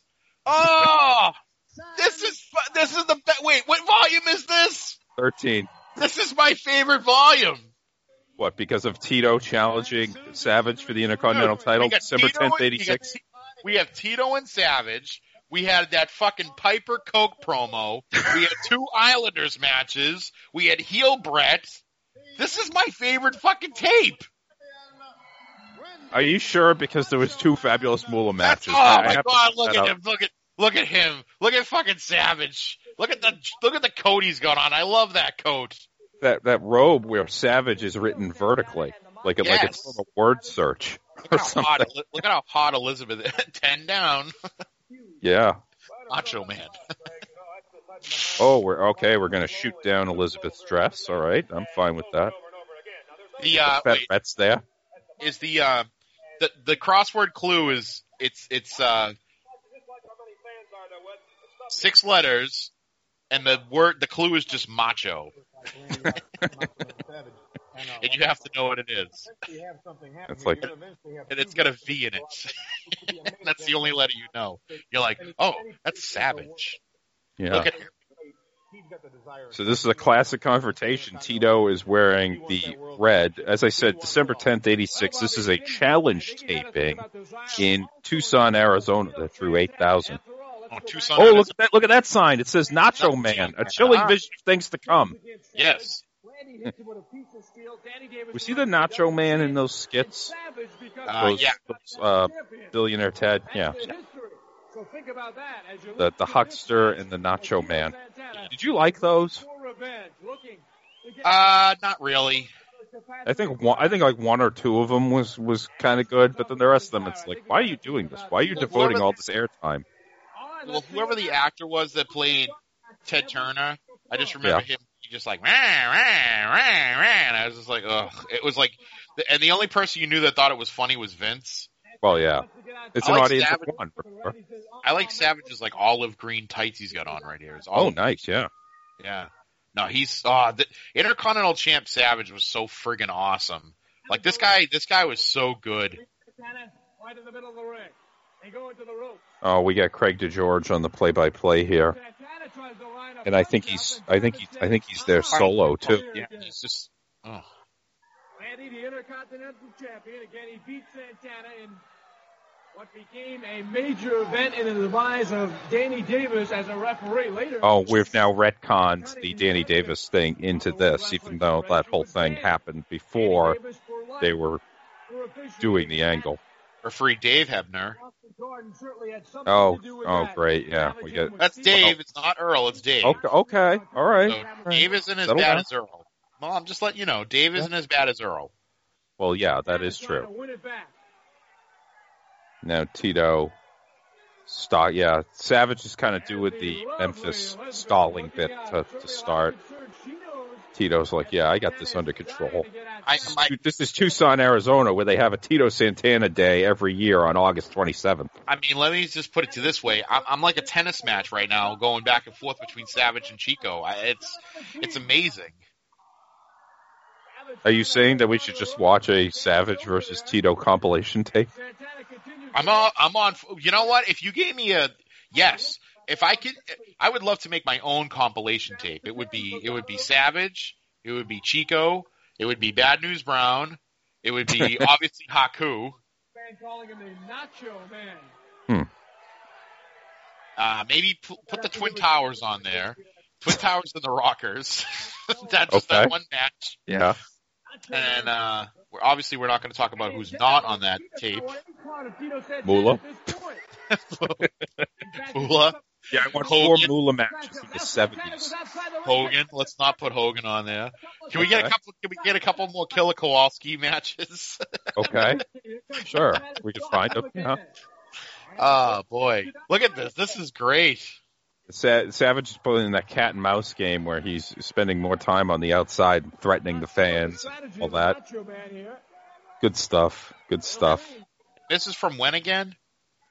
December 10th, 1986. So he is the champion. Uh, we did we did see him with the belt earlier, but obviously by the time this tape is released, he's in. I think this tape was released about the time he was turning face. Somebody somebody asked about that with uh, OVP po- uh, posting the clip on their Twitter and said, "Was there one moment when Savage turned face?" And I suggested when he went after Jimmy Hart in the locker room because I think at the time that would have been enough to turn anybody face. Yeah, I would think so.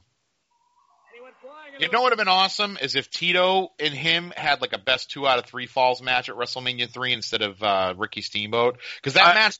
That Wait a minute, went are you actually suggesting that we should rebook WrestleMania three to not have Savage and Steamboat? only if it's Tito and him in a two out of three falls match? Wow. You you you have been drinking that Tito Kool Aid, which probably has jalapenos in it. Chico's the word. No, what I'm saying is this. Hold on, hear me out. Okay. If This If is this is the most ridiculous thought you've ever had.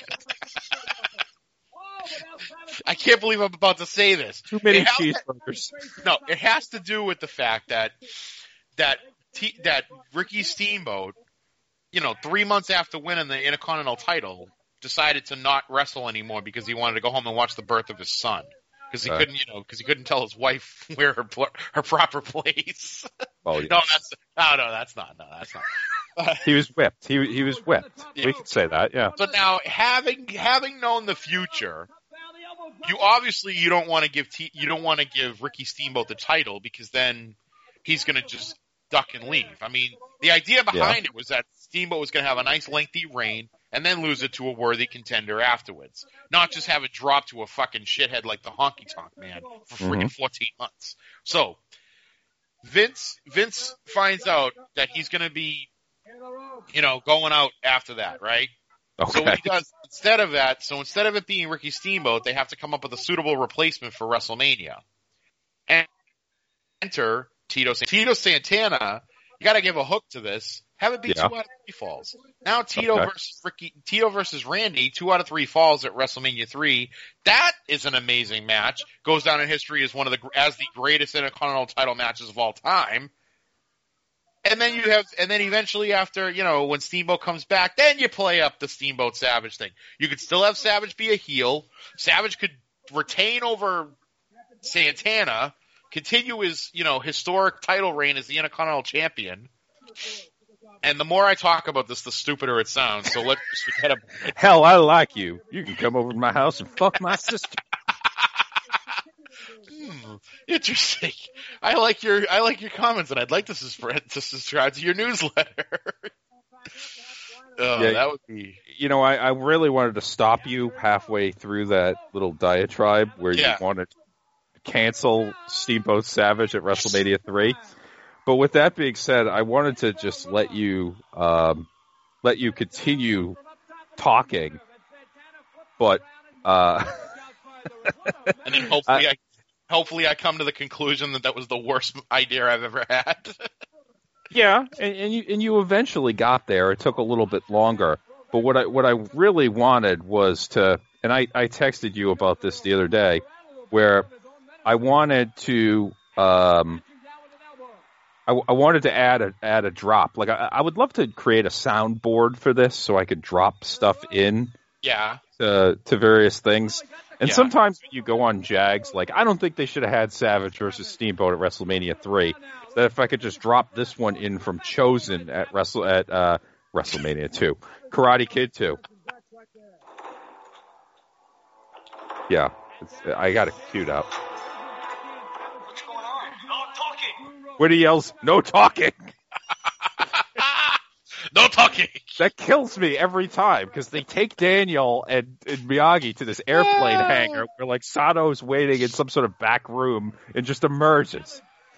I'm sorry, I love that movie so much. it's such a good movie. I love how I just tried to like eliminate the greatest title match in the history of wrestling. I, Like I'm what the trying hell? to draw people's attention away from the fact that you're like, yeah, I don't think that match should have been Like held. this isn't this isn't me saying I want to rebook SummerSlam '95 and have actually have Sid versus Michaels. Like what the hell am I talking about, Pete? I know. I, didn't, I, didn't. I must not have gotten enough sleep. I, I just lost all credibility as a wrestling fan. I I, just wanted to cancel the greatest match of all time. And it, as you just saw here, the uh, match ended in a count-out finish with Savage prevailing. I guess it's just I was I was on a Tito high. I'm sorry. Tito high.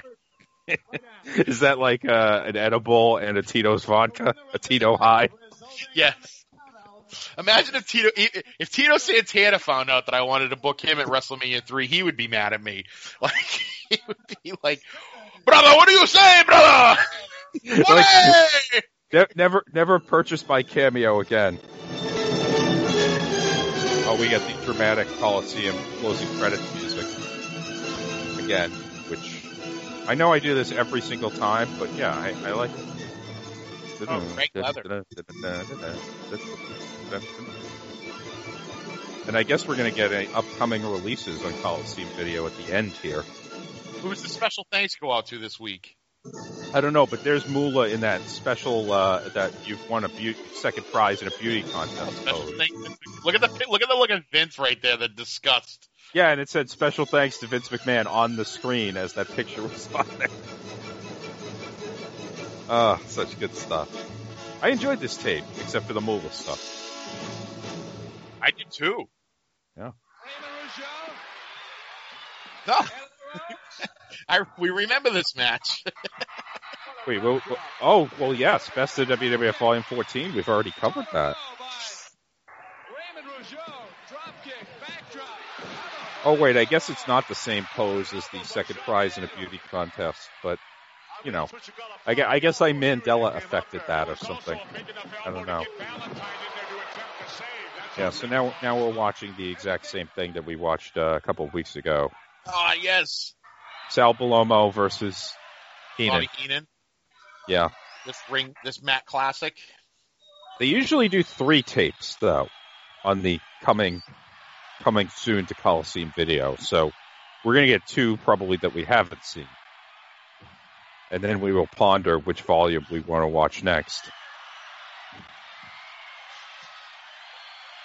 They just show Heenan getting uh, the crap kicked out of him here by Bellomo, even though we know what the finish is. I, I would never subject you to a George the Animal Steele Coliseum video because that kind of feels Johnny One Note. In and out of the Like, ring. What what what- was this? What was this volume? This wasn't on volume fourteen. No, no, this is a different tape. It was just a George Steele tape. Oh, it is. Yes. Oh God, no! Please, that's awful. Oh, look at that. Yeah, Elizabeth Elizabeth being th- uh, used as a human shield there. His unusual style, yes, that of kind of a wannabe sex offender with a turnbuckle fetish. His unusual diet. That was one thing that I, I saw on the prime time in '87. He's teaming with J- JYD, and Gorilla calls the turnbuckle thing with George Steele a quote fetish. Oh, WWF's most embarrassing moments, which is Is that Johnny V? embarrassing haircuts. Yeah, Johnny V getting his head shaved partly by Brutus Beefcake from the May 2nd, 1987 Superstars. I love the referee just kind of standing there. Yeah. Yeah, you would think that the referee would just be like, "All right, enough of that, Brutus." Let's hear a big bulldog bark. Come on, Linda McMahon. That is That's not better, Linda McMahon. I made that Linda mistake. McMahon. I made I made that mistake once. It's not Linda McMahon. They got a look-alike to to play to Vince's fetishes. Let me see. How about a great big dog? A great big, Here we go. great Dane dog. Now this is your. Yeah, get down So on that, all so on that biggest embarrassments tape, Yeah. right? Yes. Is it all the DiBiase vignettes where he embarrasses people? Because would they have to give money to Rob Van Dam? Um, I don't know it- how that would work with these special guests. Probably, probably not. Would it count? Like he could say technically he should get royalties. I mean, he should ask Jesse Ventura about that. You know, I I would have to look up what the what the uh odd what the uh what the law is on that. Uh, that that there are a lot of segments on that on that tape, like a literal literally a ton of them. On so the most embarrassing. yeah, Oh yeah. like I can't even fit them all in a screenshot on my phone. But yeah, Ted DiBiase as a kid dribble a basketball was actually the last segment on there. That's isn't that that's Rob Van Dam, right? No, that's no. Rob Van Dam is kissing the feet. Oh, okay. All right. Okay. Oh And- yeah. The kid dribbling the basketball it, where he kicks it out at like what? He tells him to do twelve, and then Yeah. he kicks it out at like eleven or something like that. Yeah. Yeah, that one is not on here. I don't see that. But then again, these may, might be incomplete. But we're we're not watching most embarrassing moments, even though it has three Terry Funk matches back to back to back. Oh. Is it because it's probably a lot of talking, right? It's a lot of talking segments. No talking. No talking. um. All right. So wait, I have to pick now what we're gonna watch next. Well, uh, do do you or do or do you want me to decide? Because I have one queued up. Oh, if you have one queued up, then let you decide. All right, we're ne- next time we're going to watch Volume Seven. Okay. Which is mostly stuff from 1986. Although there it, there are a couple of matches from the late 70s on there. So you get your Tony Garea fetish out of the way. Tony Garea. There's a match from the Uh. 1980 show at Shea Stadium, Oh. but not there, there's not any Bruno Larry on there. And But what I'm interested what I'm interested in is the main event of the tape, which I'm not going to tell you what it is. Is actually a heel versus heel match. Oh, really? and I and I and I kind of want to see that, and I I, I want to get your thoughts on that. Is it, is it Fuji Heenan? No, oh God, if Fuji Heenan ever saw the light of day from '91, like, like I. I I would I would have a G You might one lose it. I would have a G one climax in my pants. G one cli- a G spot one climax. Yeah. Now, of course, I mean, yeah. While I've said we're going to watch Best of Volume Seven, I, I could always just pull a surprise on you, and we watch Karate Kid Two. no, no talking. No talking. you, you, you know Uh, which other random character I love from Karate Kid 2 is when they're in the cab wh- when they get the cab from the airplane hangar and they're trying to get to the uh, Tomi Village and they go through the air base and you get that Gomer Pyle guy who Yeah. like it's like Sir, hey where you Tomi going Village? buddy where you going? Tomi Village! Tomi Village! Never heard of it! This is a, Sir, Tomi Air Base! Village? you're standing on it corporal! Get him out of here! Right, right. Go out there and take a ride. right yeah That guy sucks. He doesn't even know where he. Tomi Village. Never heard of it. Yeah, well, I think I'll t- man, I'll tell you, Karate Kid 2. I think didn't you just do it the other day where you're like, what four movies do I love more than anybody else? And one of them was Karate Kid 2. yeah, I will put my Karate Kid 2 love up against a- a- anybody else's. Oh, I Of guess there's I guess there's I guess there's a lot of anybody Yeah, there's a lot of support out there for Brewster's Millions, but Karate Kid, Karate Kid 2, I think I definitely have an edge on everybody. Um, I probably would say you probably do, yeah, because I can't. I don't know many people that that. Although we're not saying what's your favorite Karate Kid, we're just saying what movie you love more than probably anybody else. There was a period of time in my life where I enjoyed Karate Kid 2 more than the original one. I, that that's not really the case anymore, but I love that movie so much, and we would have to. The only problem with me and you doing a podcast on that is the movie is probably what an hour and forty five minutes, I'd say. Yeah, we would have to block off like like we generally record these in the morning, and you know it'll it takes us about you know a little bit longer than what the tape is, so like an hour and forty five, hour and fifty minutes.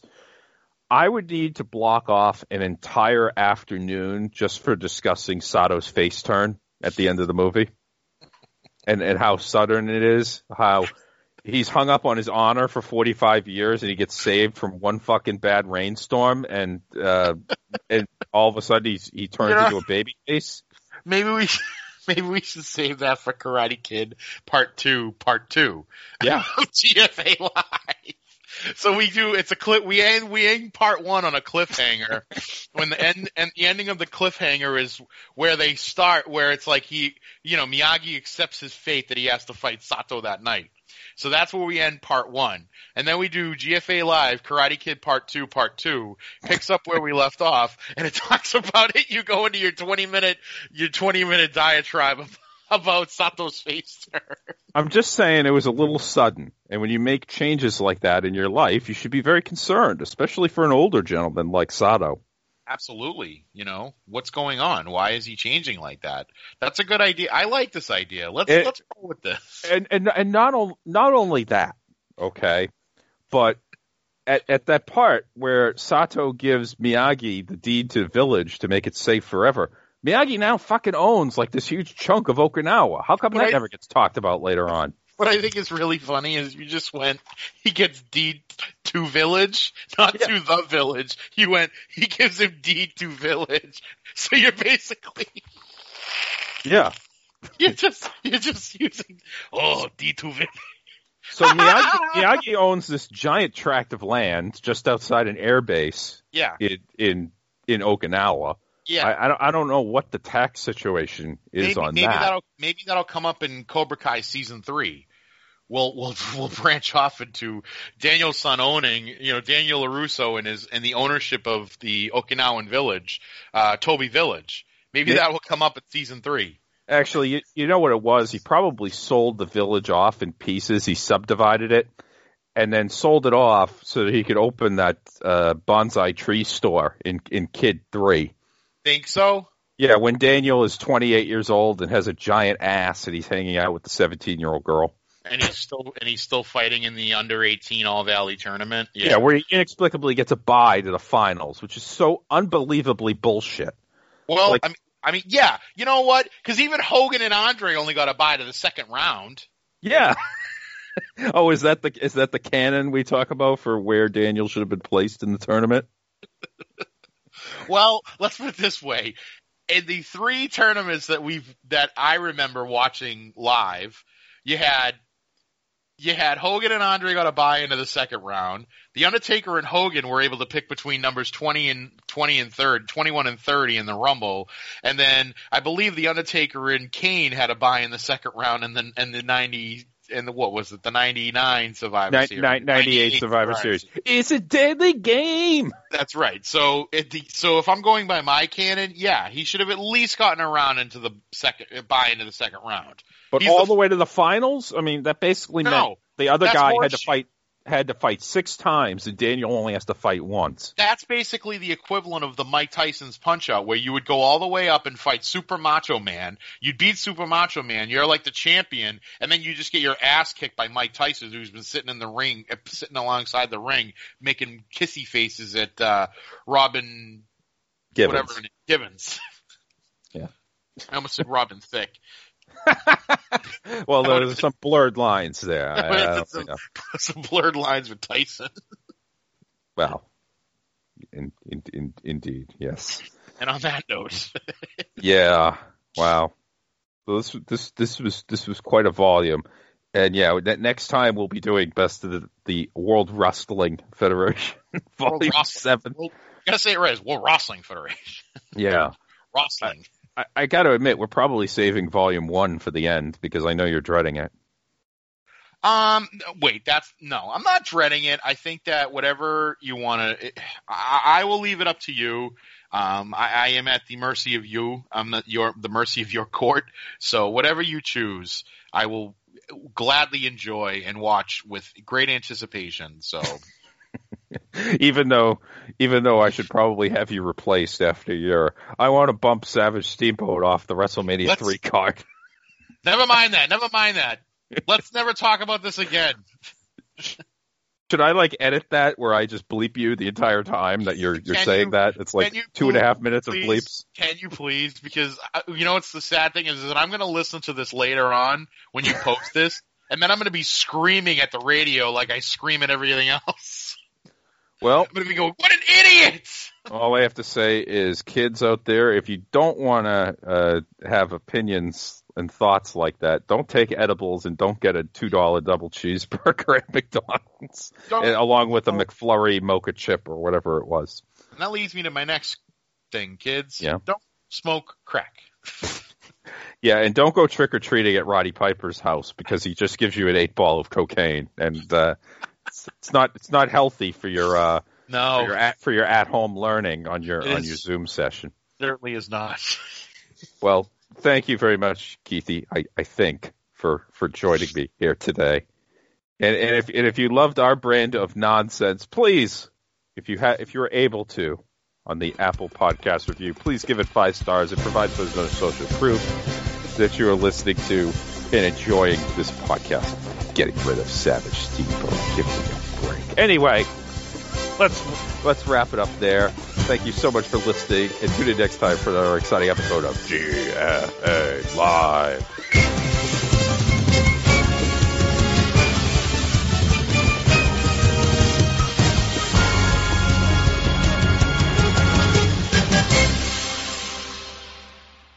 Break up my party.